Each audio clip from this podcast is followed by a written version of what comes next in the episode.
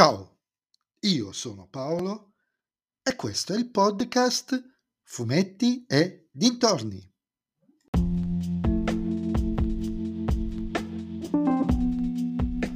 In questo nuovo episodio del podcast vi parlerò del 401 di Martin Mister, l'esperimento del dottor Mesmer, scritto da Enrico Lotti e Alessandro Mainardi e disegnato da Fabia, Fabio Grimaldi, edito ovviamente dalla Sergio Bonelli Editore.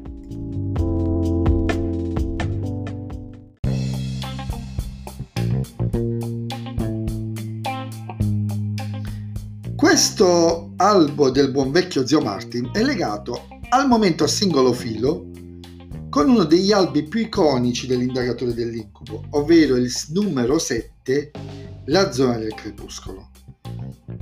Infatti la fonte di ispirazione per entrambi è un racconto del mistero di Edgar Allan Poe, la verità sul caso di Mr. Valdemar in cui il protagonista in fin di vita veniva mesmerizzato, una sorta di ipnotismo propagandata da questo mesmer, per rimanere vivo oltre la morte. Ed infatti entrambi gli albi, con qualche leggera differenza, ripropongono in chiave fumettistica il racconto in questione.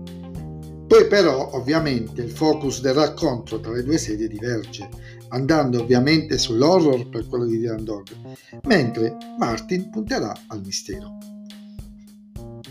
Il pretesto che collega il racconto di Poe con Martin Mister è, guardate, è bellissimo, è una tisana artigianale, venduta in un mercatino a pochi passi da Washington News, che sembra abbia la capacità di guarire le persone.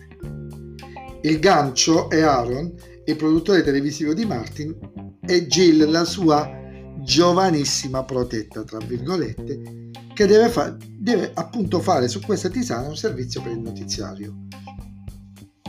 Lotti e Mainardi, lo dico da tempo, stanno facendo un più che buon lavoro sulla testata.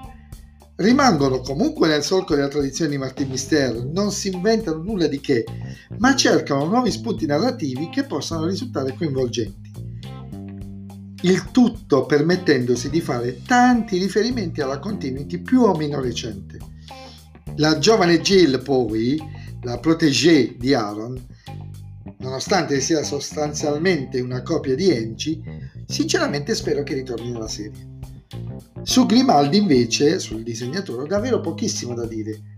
Ha il tratto giusto per le storie del buon vecchio zio Marty, pulito, leggibile, perfettamente inquadrato, perfettamente inquadrato e dinamico, quando serve.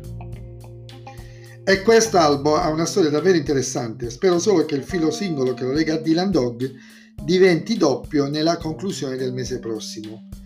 Un bel riferimento incrociato a Inverari o a Xabaras sinceramente non ci sarebbe male.